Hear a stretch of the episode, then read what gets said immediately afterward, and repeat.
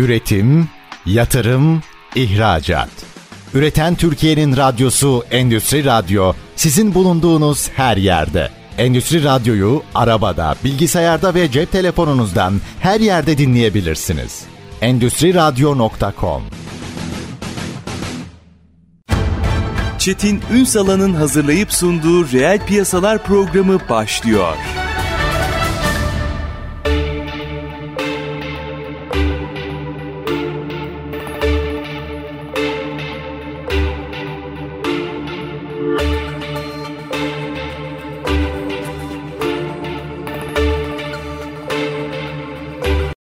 Reel piyasalardan merhabalar. Türkiye'nin gerçek gündeminde birlikteyiz. Efendim son yıllarda aslında Türkiye'nin parlayan bir yıldızı var.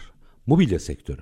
Güzel üretimler yapıyorlar, güzel ihracatlar yapıyorlar ama bu tek başına yetmez yetmez. Onların doğru pazarlanması, doğru birlikteliklerde buluşması aslında tabir yerindeyse vitrinde olması gerekiyor. Biz biraz işin hem mobilya sektörünü konuşacağız hem bu ayağını konuşacağız. Çünkü kıymetli bir konumuz var. İnegöl'den kalktılar, sizler için geldiler. Kim bizlerle birlikte bugün? Mobilyum AVM Yönetim Kurulu Başkanı Talha Timurhan. Bugün reel piyasaların konu. Sayın Han yayınımıza hoş geldiniz efendim. Hoş bulduk. Gerçekten çok dikkat çekiyor mobilya sektörü son yıllarda hem performansıyla hem de bence Evet üretim çok kaliteli üretimler yapabilirsiniz. Tasarım da yapabilirsiniz ama yetmez. Birliktelik özelliğiyle bence Türkiye'ye çok örnek oluyorlar. Biraz meseleye buradan başlayalım isterseniz. Öncelikle tüm seyir halinde olan vatandaşlarımıza, bizi radyoların başında dinleyen dostlara saygı ve selamlarımı iletiyorum. Var olun. Hayırlı ve bereketli bir hafta sonu diliyorum evet. herkese.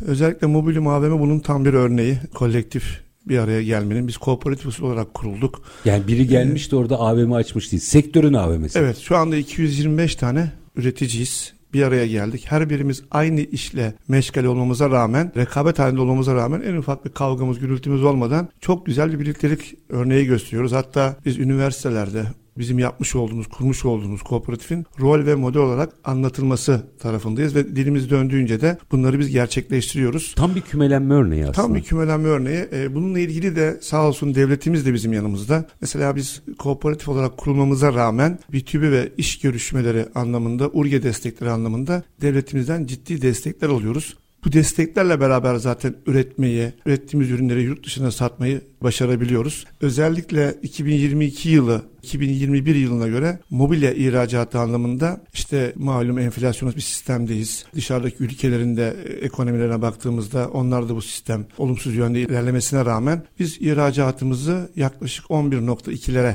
yukarıya doğru taşıyarak 2021 yılına göre arttırmış bulunmaktayız. Yani aslında performans çok iyi ama o hep Mesela siz zor günde de iyi günde de hep birlikte bir kere bu dokuyu nasıl yakaladınız? Belki bunu konuşmak lazım. Şimdi öncelikle İnegöl'ün özelinde söylemek istiyorum ben. Çünkü İnegöl'ü çok daha iyi tanıyoruz. İnegöl e, mobilyayla yatan, mobilyayla kalkan bir şehir. Mobilya şehri. Mobilya şehri. Yani atalarımızdan, dedelerimizden yüzyıllar önce gelen bir gelenek. Yurt dışına biz çok ziyaretler ediyoruz. Özellikle İtalya fuarını, Almanya fuarlarını geziyoruz. Burada biz şunu anladık. İnegöl üretiyor, çalışıyor. İnegöl risk almayı seven bir şehir. Özellikle şunu söyleyeyim yaşları 30-35-40 yaşlar arasında olan çok arkadaşımız ciddi riskler alarak yanlarında 100, 150, 200, 250, 300 kişi çalıştırabiliyorlar. Yani çalışmaktan korkmuyorlar. Rekabetin içinde olmamız bize çok artılar sağlıyor. Dezavantajları olduğu kadar artıları da var. Birbirimizi geliştiriyoruz.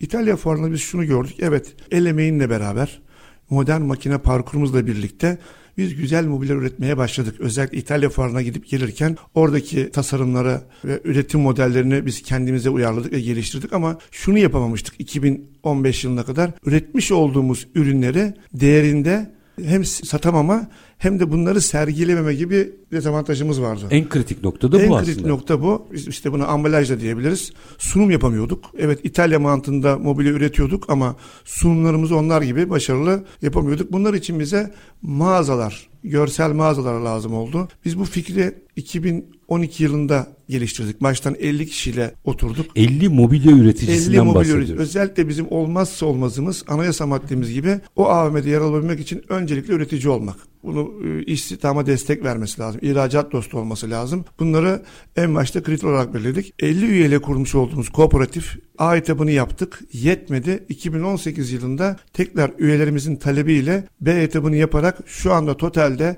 Türkiye'nin ve Avrupa'nın en büyük mobilya adına kapalı alışveriş merkezine sahibiz. 225 tane üretici mobilya mağazası bir arada.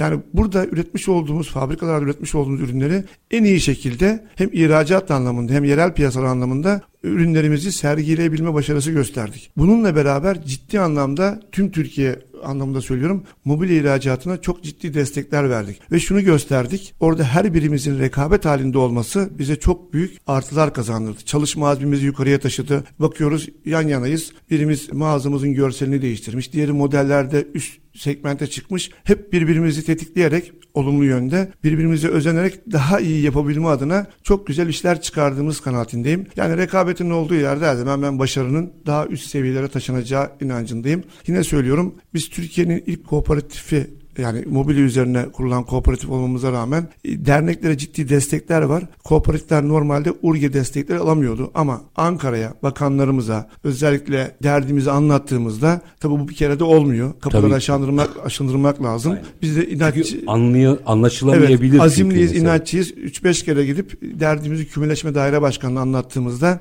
bizleri gelip ziyaret ettiklerinde bize yaklaşık son bir buçuk yılda dört buçuk milyon dolar gibi mobilyum AVM'mize URGE desteği de bulundular.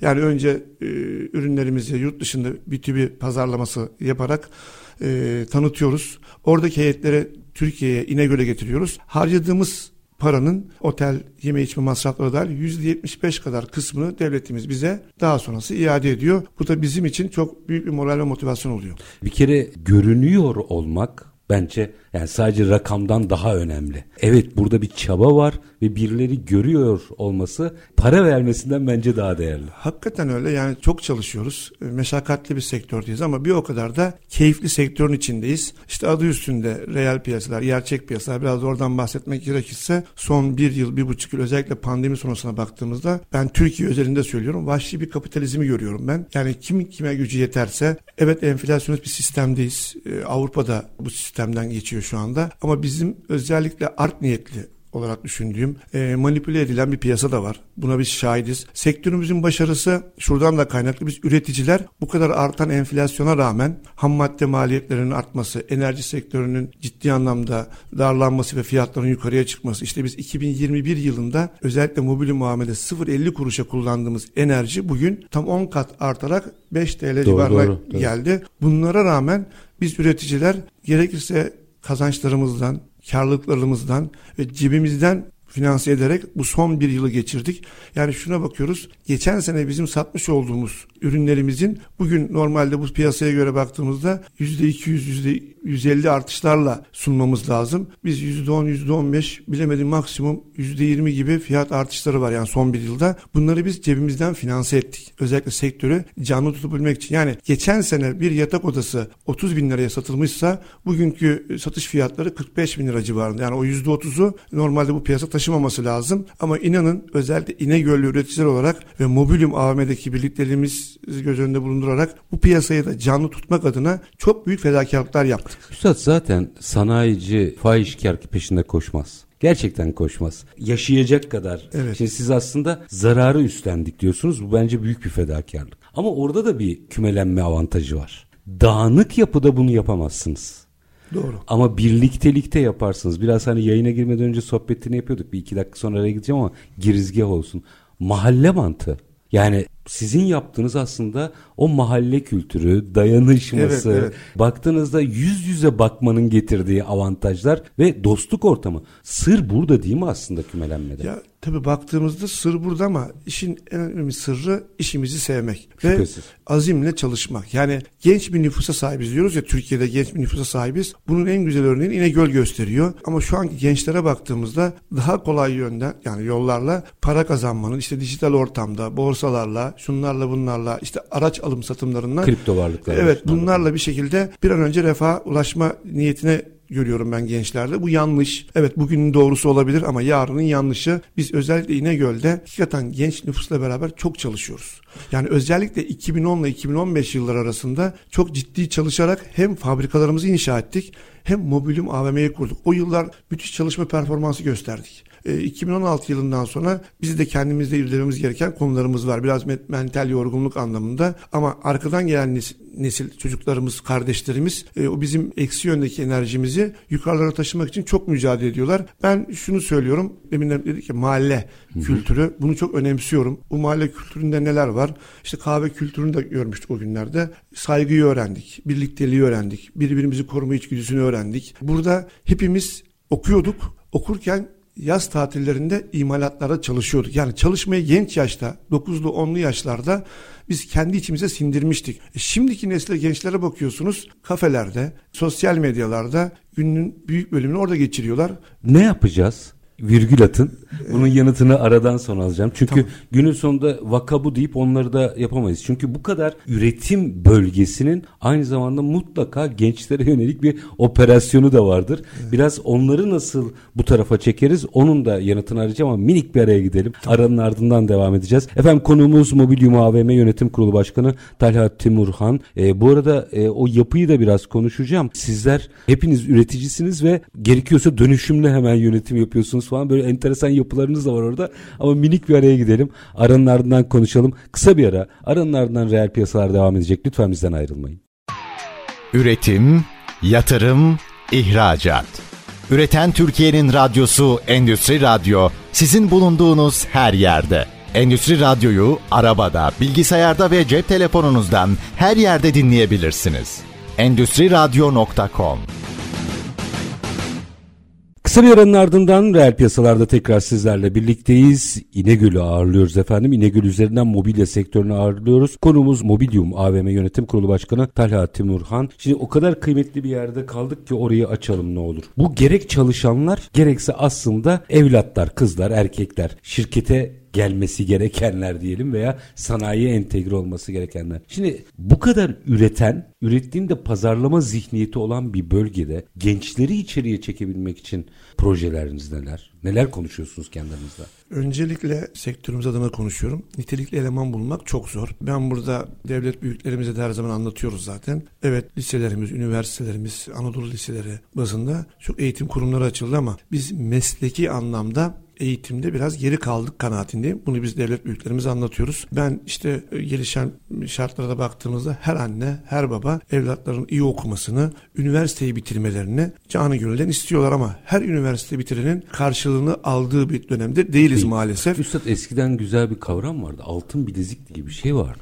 Evet işte onu şu anda şunu değerlendirmek lazım. Meslek eğitim kurumları ciddi anlamda önem vermemiz lazım. Bizim sektörümüz olarak söylüyorum. İyi ustalar, iyi elemanlar, özellikle döşeme ustaları, mobilyadaki el emeğine dayalı ustalarımız bunların ciddi maaşları var. Yani bugün baktığımızda öğretmenin, doktorun almış olduğu maaşların çok üstünde maaşlar ödüyoruz. Ona rağmen bulamıyoruz. Yani ben buradan ailelere seslenmek istiyorum. Tamam üniversite okusunlar, iyi bir eğitim alsınlar. Bunda hepimiz destekleyici olalım. Ben şunu söylüyorum kendi evlatlarım da dahil diyorum ki önce bu işin bir eğitimini alın.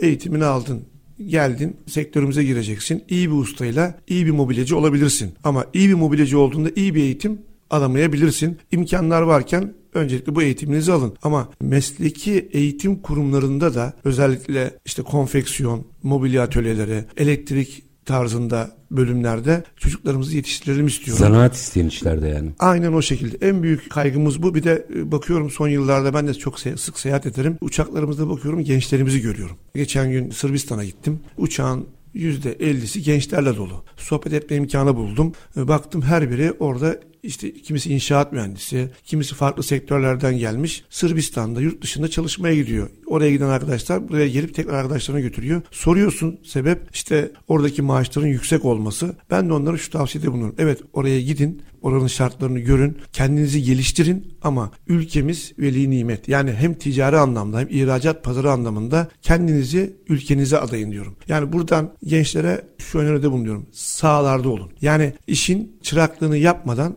ustalığına soyunmasınlar diyorum. En önemli şey bazı bu bence. Sahalarda olmaları lazım. Yani biz de bu şekilde geliştik. Biz de bu şekilde yetiştik. Ben Gazi Üniversitesi Muhasebe Bölümü mezunuyum ama Sektörde çalıştığım, bırakmadım çalıştığım diyorsun. sektörde sahalarda oldum hep. Yani yeri geldi tomruk, kereste nasıl ölçülür onu öğrendik. Yeri geldi imalatlarda çalıştık. Kimse bize oralarda çalış demediler ama kendimiz merakımızdan kendimizi geliştirebilme adına o imalatlarda çalıştık. Bugünkü iş başarımızda bunun en büyük altyapısını Yani ikisini birden yapmak mümkün. Mümkün. Okulunda oku. Mümkün, bir mümkün. sektörde bu mobilyayı konuştuğumuz için mobilya. Evet. Başka bir ilgi alanın varsa orada ama sahada olun diyor. Sahada olun diyorum. Sektörümüzde her gün iş ilanlarımız var bizim. Hem nitelikli hem ara eleman ihtiyacımız ciddi boyutta var. Eleman bulamıyoruz. Mesela bizim sektörümüz 3 var diye ya da 2 var diye bir türlü başaramadı. Çalışma normalde çalışabilsek hem maliyetlerimiz çok düşecek hem de gelir gider dengemizi iyi dengeleyeceğiz. Yatırım ona göre yapılmış. Yatırım ama eleman bulamıyoruz. Ve yine söylüyorum e, sektörümüzde ciddi maaşlar var. Yani bugün öğretmenlerin ve doktorların okuyup emek sarf edip 30 yaşında meslek sahibi olduğu bir ülkemizde biz ara eleman ve nitelikli eleman eğitim eksikliğinden kaynaklı çok büyük sıkıntılar yaşıyoruz. Ben ailelerimize onu tavsiye ediyorum. Yani çocuklarımız neye yatkınsa o yön üzerinde eğitimlerini desteklemelerini istiyorum. Siz Bu- e, farklı bir bakış açısıyla geliyorsunuz. Bence bu çok kıymetli. Çünkü hep böyle konuşulduğunda çocuklar işi beğenmiyor diyorlar. Ha siz yok diyorsunuz. Yok o kadar insan yok. Bulamıyoruz diyorsunuz. aynen o şekilde. Bu Yani da- çocukların işi beğenmemesi değil bu. Bence çok güzel bir bakış açısı bu. Hayır o kadar çocuk yetiştiremiyoruz diyorsunuz.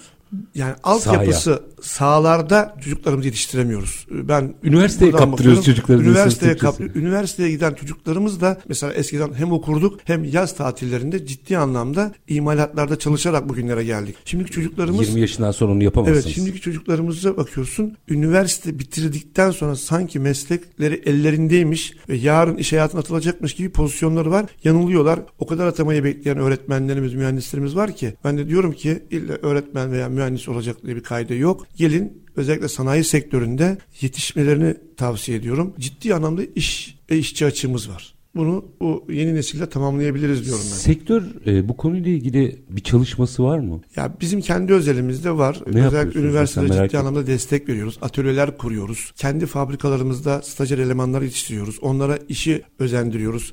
Demin de söyledim. Güzel bir sektörümüz var. Meşakkatli, zahmetli. Çünkü üretim, el emeği var. Yani mobilya sektörü el emeği olmadan makine parkurundan bir uçtan verip diğer uçtan çıkacak bir sektör değil. İlla ki el emeği, göz nurunun olduğu bir sektör. Ama bu meşakkate rağmen güzel tarafları da var. İşte yurt dışında entegre olabiliyoruz. Sık sık seyahatler yapabiliyoruz. Özellikle geçtiğimiz hafta İstanbul'da hem İstanbul Fuar Merkezi hem de TÜYAP'ta olmak üzere aynı Tam bir anda zirve vardı. Evet. Evet fuarımız vardı. Yaklaşık 3 milyar dolarlık bir ticaret hacmi beklediğimiz bir fuardı. Geçen sene de bu fuarı biz düzenlemiştik. Geçen sene ağır kış şartları biliyorsunuz tam bizim fuarımıza denk, Denk geldi. gelmişti. Hakikaten oradaki meşakkati bir görseniz, bizim emeklerimizi görse arkadaşlarımız yani o özverimize, o emeklerimize şapka çıkartır diye düşünüyorum. Bir haftada standlar yapıyoruz. Koca koca mağazalar bildiğimiz mağazalar orada standları inşa ediyoruz. Ve içine ürünlerimizi yerleştiriyoruz ve 5 gün sonra bir günde de bunu biz tahliye ediyoruz. Geçen sene o kış şartlarına rağmen yine fuarımız bereketliydi ama bu sene havaların da güzel gitmesiyle beraber özellikle yurt dışından çok ziyaretçi aldık. Çeşitli bölgelerden ciddi anlamda ticaretler yapabildik. Eğilim ne taraftan? Şimdi bizim mobilya sektöründe öncelikli pazarımız Irak ve Almanya'ydı. Suudi Arabistan buna çok etkili bir Şimdi sıfır noktasındaydı tabii. pazardı. %22'lik bir artış varmış toplamda da ihracatta Suudi Arabistan. Var Sıfır noktasında olduğu Suudi için Arabistan normal. son bir buçuk yıldır pazarımızı kaybettik. İşte Yoktu malum çünkü. ülkeler arasındaki krizlerimizden kaynaklı. İnşallah o da düzelecek. Ama Suudi Arabistan bizim ciddi anlamda pazarımızdı. Şimdi onun yerine mesela yüzde ile 2021 yılına göre baktığımızda en büyük arttıran ülke Katar. Yani bizim ihracatımızı %70 gibi ciddi rakamla geçen seneye göre arttırdığımız ülke Katar. Bu da Burada işte Dünya Kupası düzenlendi biliyorsunuz. Orada özellikle turistlere oldu, tamam evet oldu, turistlere hem konaklama hem restoran hem kafe hizmeti verebilme adına ciddi anlamda Türk mobilyası kullanıldı. Benim kendi firmam da ciddi Hmm. Şimdi anlamda- oturdu vallahi. Evet evet. Çünkü bir an Katar'ın nüfusunu düşün. Ne artıyor? Kopa var. Evet ama ciddi anlamda mesela ben kendi firmam olarak başarılmayacak bir üretime sahne oldu benim kendi firmam. Son iki ay kala Dünya Kupası'na Katarlı bir firma devletle entegre olmuş, sıkışmış bizden 320 konteyner malzeme istedi. Yani koltuk, ve ekipmanları istedi. Bitmiş ürün. Bitmiş ürün istedi. 2 ay kala. 320, 320 konteyner. konteyner. Yaklaşık 25 bin adet üçlü ve tekli kanepe. Bunu Türkiye'de başarabilecek veya bölge olarak başarabilecek zannetmiyorum. Bir Üstad bunu nasıl yaptınız? işte 320 bunu konteynerle? entegre olarak kendi İnegöl çalışma azmimizi, üretim metotlarımızı kullanarak son iki ay Dünya Kupası'na iki ay kala biz 320 konteyner ürünümüzü eksiksiz ne ve yaptınız? sağlam bir Bütün şekilde İnegöl birlikte mi çalıştınız? Beraber çalıştık. Yani işte birlikteliğin şeyi de bu olsa gerek. Ha, ben böyle bir sipariş aldım gelin bu işi Evet. halledelim. Evet, bu, evet, bu evet, evet, tam? paylaştık. Yani kazancımızı da paylaştık. Her şeyimizi paylaştık ve bu başarımızın ardından bizi Katar'dan ülke e, devlet temsili anlamında resmi makamlar ziyaret ettiler. Bizi Dünya Kupası'na davet ettiler. Oğlum, mucize gibi bir şey. Mucize. zaten. Yani ben şunu söylüyorum. Çalışana, azimle üretene, sadece sanayici mantığında düşünen herkese Cenab-ı Allah bir şekilde kapıları açıyor. İşte Suudi Arabistan pazarımız kapandı ama bir baktık Katar Dünya Kupası düzenlenmesi oradaki pazarımızı genişletti. Irak pazarı ciddi bir pazarımızdı. Orada da son 2 aydır 3 aydır gelişen piyasalar, doların ciddi anlamda artması ve biraz da iç anlamda kaosun olması bizim oradaki pazarımızda da eksi yönde bir etkilenme oldu. Bunun yerine işte Nijerya gibi Rusya'nın Çeçen bölgeleri, Dağıstan gibi özellikle Türk bölgeleri dediğimiz Türkmenistan, Özbekistan, Kazakistan buradaki pazarlarımızı iyi geliştirdik. Yani üretene, çalışana, azimle pazarlama anlamında mücadele eden firmalarımıza, şahıslara ben bakıyorum bir kapı kapanıyorsa diğer kapılar açılıyor. Yeter ki niyetlerimizi iyi yönde koruyalım. Yani o vahşi kapitalizm dediğimiz özellikle son bir yılda Türkiye'de gözlemlediğimiz o kötü niyetli, manipüle edilen piyasalara rağmen hala çok iyi sanayicimiz, üretmeyi kendine ilke edinmiş çok sayıda sanayicimiz olması bizleri mutlu ediyor. Üstad bu bir kere şimdi şu 320 konteyner meselesine takıldım Evet. ben. Ama orada takıldığım şey siparişin kendisi değil. Bir kere çok volümlü. Bunu tek başınıza üstlenip hem siparişleri yetiştiremeyip hem işi kaçırıp hem parayı kaçırabilirdiniz. Bence sır birlikte hareket edebiliyor olmak. Yani siz aslında koca bir İnegöl'ü fabrika haline getirmişsiniz. Veya başka yerden de temin etmiş olabilirsiniz. Evet. Kastettiğim o değil. Paylaşabilmek önemli galiba. Çok önemli. Evet. İşte Mobilyum AVM'nin de kurulma noktası zaten buydu. İhracat odaklı üretmiş olduğumuz el emeğine dayalı ürünlerimizi pazarlayabilme ve gösterebilme olarak adlandırdığımız kurumda bu birlikteliği sağladık. Buradan gelen altyapıyla beraber bu paylaşım artık içimize, bünyemize, beynimize oturmuş diye düşünüyorum. Üstad, Yani Bizim şimdi 21. yüzyılda konuştuğumuz paylaşım ekonomisini siz yapmışsınız zaten. yaptık. Evet. Hikaye oymuş zaten. Sadece şurada önümüze hedef koyduğumuz şu var. Evet e, mobilyum AVM ile beraber kolektif anlayışı benimsedik ama üretim yani üretim metotlarımızda bunu başaramadık. Bu da bizim ciddi bir eksikliğimiz. Şimdi önümüzdeki günlerde arkadaşlarımızla beraber bu konuyu ele alacağız. Yani Otomasyon, robotik vesaire buralara mı geçeceksiniz? Otomasyon değil de bizim şimdi özellikle mobilya içsel sanayi bölgemiz kuruldu İnegöl'de. Ciddi anlamda fabrikalar yaptık. Özellikle ovada değil yüksek rakımlarda dağları taşları kırarak mobilya fabrikalarımızı kurduk. Her birimizin 10'ar bin metrekare, 20'şer bin metrekare fabrikalarımız oldu. İşte demin dedim ya 3 var diye veya 2 var diye çalışamamızın eksikliği var bizde. Bunu sağlayabilmek adına üretim anlamında rol model geliştirip orada birlikteliğimizi sağlar isek dünya pazarında ciddi anlamda artı yönde entegre olmuş oluruz. Bu pazarda bizim en büyük dünyadaki rakibimiz Çin. Çin'le beraber Vietnam da devreye girdi. Mesela Vietnam'ın 10 yıl önce dünya pazarındaki rakamları Esamesi okunmayabilirdi, Ok- evet. okunmuyordu. Ben de Vietnam'a gittim. 1 milyar dolar civarında ihracatları vardı. Bugün geldiğimiz noktada Vietnam 13-14 milyar dolar dünya pazarından mobilyada pay alabiliyor. Ölçekle mi yapmışlar? Yani birliktelikle mi yapmışlar bu işi? Ee, birliktelikle yapmışlar. Üretim metotlarını geliştirmişler. Özellikle Amerika'daki büyük firmalar, Ashley gibi firmalar orada üretimlerini kurmuşlar gibi gibi. Bizim bakıyoruz bizim hala dünya pazarındaki payımız mobilya anlamında düşük. Yaklaşık 4,5 yani kağıt ve orman ürünleri olarak söylemiyorum. Mobilya olarak 4,5 milyar dolarlık bir pazara hakimiz. Bunu bizim ivedilikle acilen devletimizle devletimizle birlikte onların da bize vermiş olduğu büyük destekler var. Bu desteklerle beraber çok daha iyi çalışarak, çok daha işte verimli üretim yaparak genel giderlerimizi dünya piyasasına uyarlayarak Çin ve Vietnam'ı geride bırakmamız lazım. Bu da fiyatsal anlamda rekabeti doğuruyor. Fiyatsal anlamda rekabete girebilmek için de üretim metotlarımızı, üretim verimliliğimizi bir an önce ciddi anlamda ciddi boyutlara taşımamız lazım diye Yani düşünüyorum. o birim maliyeti bir takım kısıntılarla değil verimliliklerle Bir avantajlı de hale birlikte getirmek lazım. üretim yaparak yani üretim güçlerimizi birleştirerek verimli üretim yani işte enerjiyi biliyorsunuz buradan ev hanımlarına da seslenmek istiyorum. Sabah 5 ile işte akşam 6 arası enerji enerji yüksek. 6 ile gece 10 arası enerji bir miktar daha yüksek birim fiyatı ama gece 10 ile sabah 5-6 arası enerjinin en düşük olduğu zamanlar. Biz o devrelerde enerjinin en düşük olduğu zamanda fabrikalarımızla beraber biz de uyuyoruz yatıyoruz. Özellikle bu fabrikalarımızın üretim verimliliğine ilgili enerji maliyetleri dahil olmak üzere e, verimli üretimi çok baz alıp bu metodu geliştirmek istiyoruz. Bunu biraz açalım. Bu arada ev hanımlarını da seslendiririz ama evet. yapılan bir tüketici araştırması ev hanımlarının enerji maliyetlerini sizlerin üstlendiğini söylüyor. Niye? Çünkü birçoğu gündüz doğalgaz yakmamak için AVM'lerde dolaşıyormuş. Olabilir evet.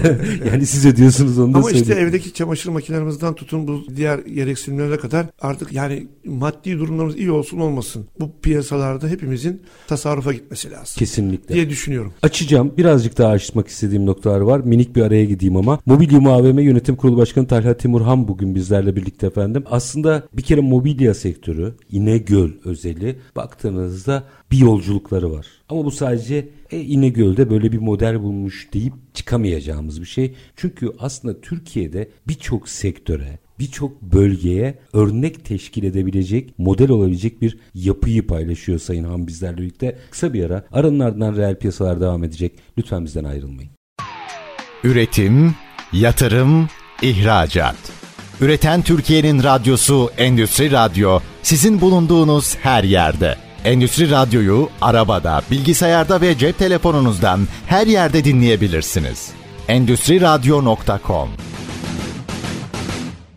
Kısa bir aranın ardından reel piyasalarda tekrar sizlerle birlikteyiz efendim. Mobilyum AVM Yönetim Kurulu Başkanı Talha Tümürhan bizim konuğumuz. Şimdi bugün birliktelikten aslında ortak hareket edildiğinde ihracattaki neticelere kadar birçok detayı çok net bir biçimde Sayın Han bize anlatıyor. Katar örneğini biraz açalım. Çünkü şöyle bir algı çıksın da istemiyorum. Eminim ki öyle değildir. Ya işte hani bunlar bu işi yaptıracak birini arıyorlardı. A denk geldi İnegöl'e. Hayır o bir günde olacak bir iş değil. Doğru. Ne yaptınız oraya gelene kadar? Şimdi az önce stüdyonuzda konuk olduğumda Recep Akbayrak Beyefendi'nin Müşteri Bulma Sanatı adı altında yazmış olduğu kitabında B2B pazarlama şirketler arası pazarlama konulu kitabına göz attım. Orada da ciddi anlamda güzel paylaşımlar yapmış. Biz e, bu B2B ikili iş görüşmelerine çok önem veriyoruz. 2019'da biz Katar ve Fas'a ikili iş görüşmeleri adı altında Mobilyum olarak çıkarmalar yaptık. 2019. 2019'da yani bundan 3 Kupa 2022'de. Evet 3 yıl önce bizim biliyorsunuz Bursa Büyükşehir Belediye Başkanımız Anil Aktaş Beyefendinin İnegöl menşeli olması, mobilya sektörüne ciddi anlamda destekler vermesi, sahalarda olması, konuyu e, bilmesi, konuyu bilmesi ve Bursa Büyükşehir Belediye Başkanı olduktan sonra hep yanımızda olması. Bu anlamda 2019 yılında da bizim davetimizi kırmayıp hem resmi makamlar adında temsil edilebilme kabiliyetimiz ortaya çıksın diye Anil Aktaş Bey'i de davet etmiştik Katar'a. Onların da katılımıyla beraber ciddi anlamda iş görüşmeleri yaptık. Orada iş görüşmesi yapmış olduğumuz heyeti biz İnegöl'de ağırladık. Pardon bu arada gidip de mal satma derdiyle Yok, gitmemişsiniz. Biz oraya. öncelikle şunu yapıyoruz. Her gittiğimiz URGE faaliyetlerimizde, B2B görüşmelerinde birebir firmalarımız hemen sıcak satış yapıp dönelim mantığında değiliz. Biz bunu arkadaşlarımızla beraber çok iyi içimize sindirdik artık. Biz önce gittiğimiz ülkede İnegöl'ümüzü anlatıyoruz üreten şehir diyoruz. Çalışkan bir şehir diyoruz. Mobilyayla yatıp mobilyayla kalkan bir şehir Ekosistemi diyoruz. anlatıyorsunuz. Evet. İnegöl'den sonra diyoruz ki Avrupa'nın ve Türkiye'nin en büyük kapalı mobilya AVM'si bizde diyoruz. Buraya gelip görmeniz lazım diyoruz. Zaten mobilyum AVM'ye gelip oranın ihtişamı, oranın birliklerini gören yerli ya da yabancı fark etmiyor. Etkileşim altında kalıyor. Baştan bu bizim için dezavantaj olabiliyor. Hani sanki oranın muhteşem bir atmosferi fiyatları yukarıya çekmiş gibi bir algı var ama tam tersi. Dert o değil. Tam tersi üreticiyiz. Hı hı. Direkt halka nihai tüketiciye elden oradan ulaşabiliyoruz. Özellikle İstanbul için konuşuyorum. Osman Gazi Köprüsü'nle beraber artık İnegöl İstanbul arası 1 saat 1 saat 15 dakika. Yani bizim ciddi anlamda lojistik, satış sonrası hizmetimiz ister Van, ister Hakkari, isterse Tekirdağ'da olsun İnegöl'ü Mobilyum AVM'den almış olduğu ürünleri evlerine kurulum hizmeti dahil ve garantör anlamında ciddi destekler veriyoruz. Şimdi Katar'da da bu olay böyle oldu. Önce İnegöl'ümüzü anlattık. Üreten şehir olduğunu, mobilyanın başkenti olduğunu, oradaki heyetleri İnegöl'ümüzde ağırladık. E, tesadüfte işte Dünya Kupası'nda Katar'da olması, bizim de daha önce oraya altyapı olarak bir şeyler sunmuş olmamız bizim bu başarımızı tetikledi. Çalışma özverimizi ihracata döndürerek bizleri mutlu etmiş oldu. Belki yani de 3 sene beklediniz bunun için. Evet yüzde yetmiş ihracatımızı arttırmış olmanın mutluluğunu yaşıyoruz. Mesela yine keza Fas'a ciddi anlamda yatırımlar yaptık. Mesela bu fuarda son geçen hafta bitirmiş olduğumuz fuarda Fas'tan ciddi alıcılarla karşılaştık, oturduk. Ciddi iş görüşmeleri yaptık. Fuar sadece İstanbul'da olup bitmiyor. Fuar dönüşü İnegöl'de bir o kadar da müşteri ağırlayabiliyoruz showroomlarımızda. Yani fuarın devamında ticaretlerimiz İnegöl'de devam ediyor. Biz derdimizi devletimize anlatabiliyoruz. Bir defa da olmuyor.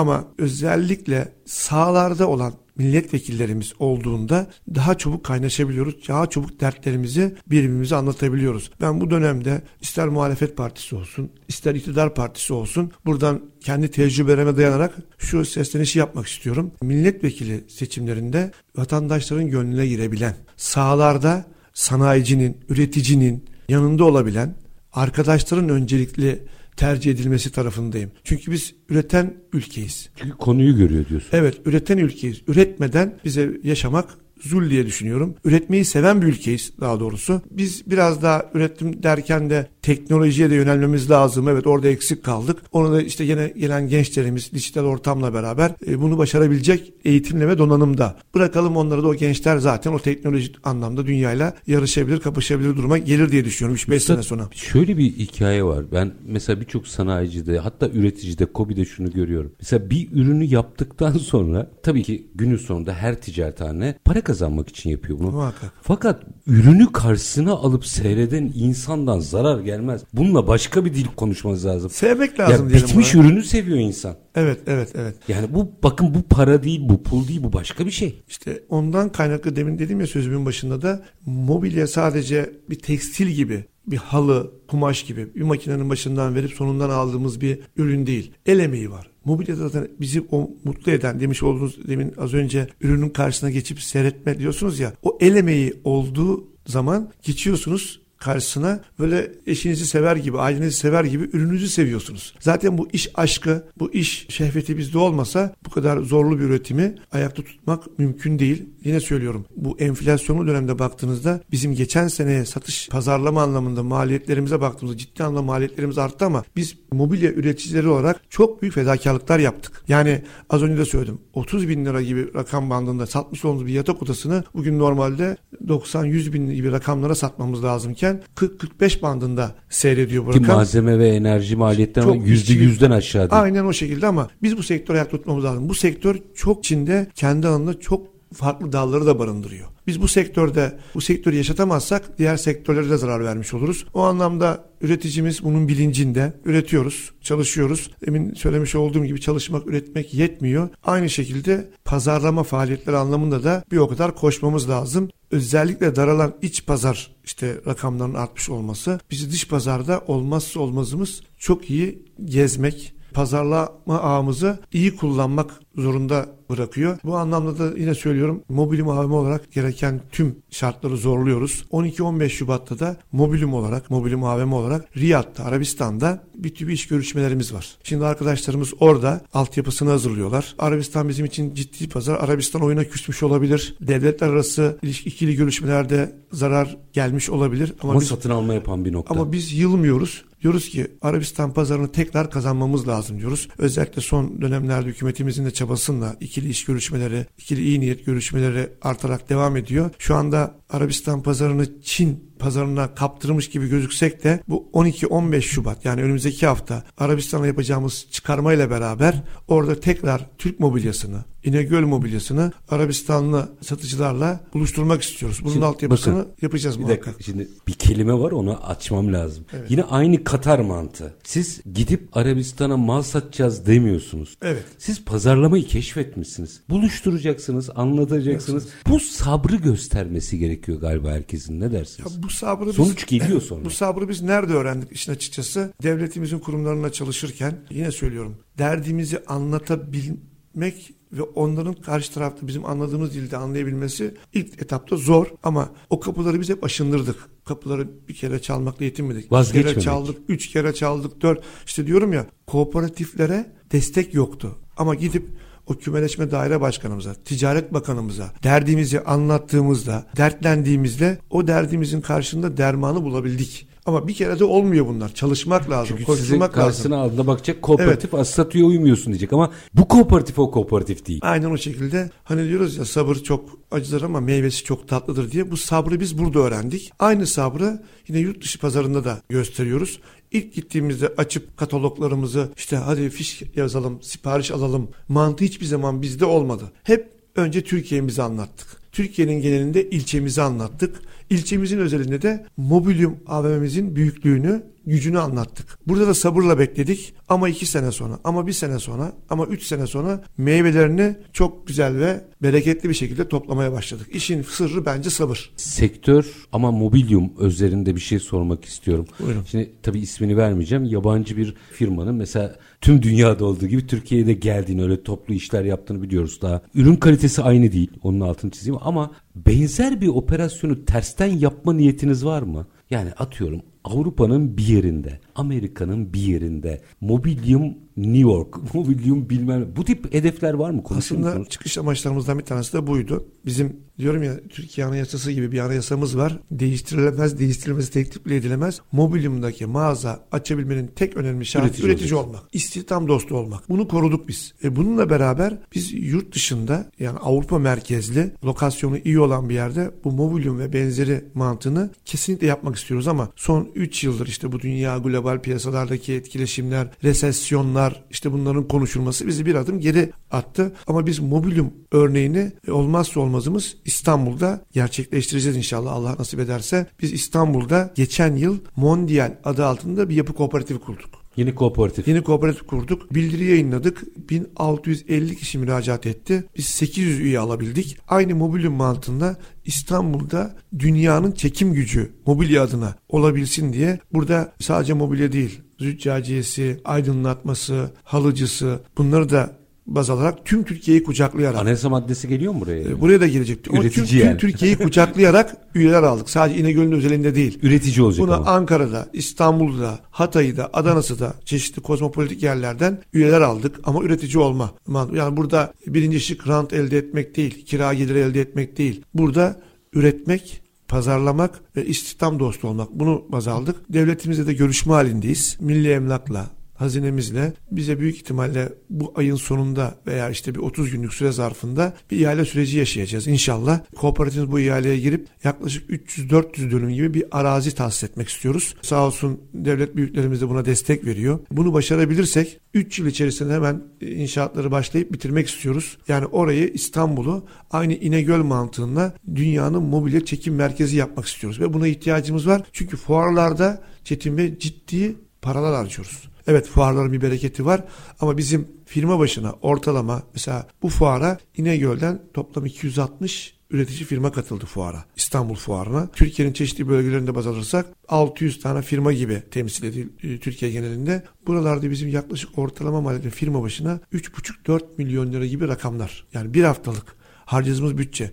Bunu 600 ile çarpıyorsunuz ciddi milyar TL'lere ulaşıyor. Biz bu milyar TL ile bahsetmiş olduğumuz projeyi 3 yılda hayata geçirebiliriz ve 365 gün açık fuar mantığında dünyaya hizmet verebiliriz diye düşünüyorum. Bunların hesabını çok yapıyoruz. İnşallah 30 gün içerisinde devletimizin de büyük çabasıyla bir ihale süreci yaşayacağız. Eğer bu ihaleyi başarılı bir şekilde atlatabilirsek bu arsaları kooperatifimize kazandırıp bir an önce orada inşaat faaliyetlerine başlayıp e, burayı da bir çekim merkezi haline getirmek istiyoruz. Ama olmazsa olmazımız Avrupa Üretici merkezli Avrupa. üretim değil de e, mağaza anlamında kolektif anlayışı benimseyen üretmiş olduğumuz ürünleri Avrupa'da daha iyi tanıtabilme adına lokasyon ve lojistik anlamda yer yapmak istiyoruz. Üstad süren bitti ama bir sorucuk daha soracağım. Diğer sektörlerden gelip bu işin metodolojisini, modelini öğrenmek isteyen olursa size başvurabilirler mi? Vallahi Nasıl yaptınız diye. Zaten ziyaretler alıyoruz. Özellikle Antep halısı, Maraş'taki biber sektörü. Bunlarla biz diyalog halindeyiz. Konuşuyoruz. Nasıl yaptınız, nasıl başardınız diye. Biz de onlara dedik ki biz bunu yapabildiysek siz de bunları yapabilmeniz Elbette. lazım. Maraş neyin ünlü, Antep neyin ünlü. Aynı bu kolektif anlayışı sizler de başarabilirsiniz diyoruz. Mesela bizim şu anda AVM'mizde eksiklerimiz vardı mobilyayı tamamlayıcı ürün olarak. Halı cı anlamında ürün eksikliğimiz vardı. Biz mobilyumdaki mağazalarımızın bir iki tanesini olmazsa olmazımız bu sektöre ayırdık. Yine üretici. Yine üretici. Üretici olmazsa olmaz zaten. Anayasa maddesi. Evet geldi onlara da orada yer verdik. Şimdi bu mantığı İstanbul'da da yürütebiliriz ama biz şunu söylüyorum özellikle üniversitelerde kendimizle gittiğimiz zaman tanıtımlarımızda bunu rol ve model olarak anlatıyoruz ve gençlerimize de iyi bir örnek olduğumuz kanaatindeyim. Yüreğinize sağlık. Ben yurt dışı operasyonlarınızı da merakla takip ediyorum. Çünkü zamanda Çocuk Markaları Derneği bunu denedi. Sonra bir sürü e, kendi özelleriyle ilgili değil. İktisadi konjonktürden kaynaklanan sıkıntılarla o mesele hayata geçmedi ama siz iyi gidiyorsunuz. Siz bunu O yapacaksınız zaman gibi son bir duruyor. örnek daha vereyim. Biz mobilya ihracatımızı ciddi anlamda arttırdık. Yaklaşık 1 milyar doları devirdik. İnegöl anlamında söylüyorum bunu ben ülke anlamında değil. Bursa tekstil ülkesi biliyorsunuz. Bebek konfeksiyonu var. Ufak imalatlar var orada. Toplam ihracatı şu anda 1,5 milyar doları aşmış durumda. Ama biz onlara diyoruz ki gelin mobilya AVM mantığında bir AVM kurun. Ve bu ihracatınızı 3'e 4'e katlayabilme durumunuz var. Yani üretmiş olduğunuz konfeksiyon ürünlerini yurt dışına çok daha rahat tanıtabilirsiniz. Yani biz tecrübe edindiğimiz bütün bilgileri paylaşmaya çok açığız. Yüreğinize sağlık Mobilyum AVM Yönetim Kurulu Başkanı Talha Timurhan. Çok teşekkür Biz ediyorum teşekkür efendim. ederiz. Sağ olun. Ağzınıza, bilginize, emeğinize sağlık. Buraya da geldiniz. Bizlerle paylaştınız bunları. Efendim aslında gördüğünüz gibi ortada bir model var. Model çok kıymetli ama modelin temelinde kültür var. Birlikte olabilme, birlikte iş yapabilme, üretici olabilme ve hemen satış odaklı değil uzun vadeli emin adımlarla gidebilme kültürü var. Biz detayları böyle bir model gibi Mobilium AVM Yönetim Kurulu Başkanı Talha Timurhan'la konuştuk. Her zamanki gibi bitirelim. Şartlar ne olursa olsun paranızı ticarete, üretime yatırmaktan, işinizi layıkıyla yapmaktan ama en önemlisi vatandaş olup hakkınızı aramaktan vazgeçmeyin. Hoşçakalın efendim.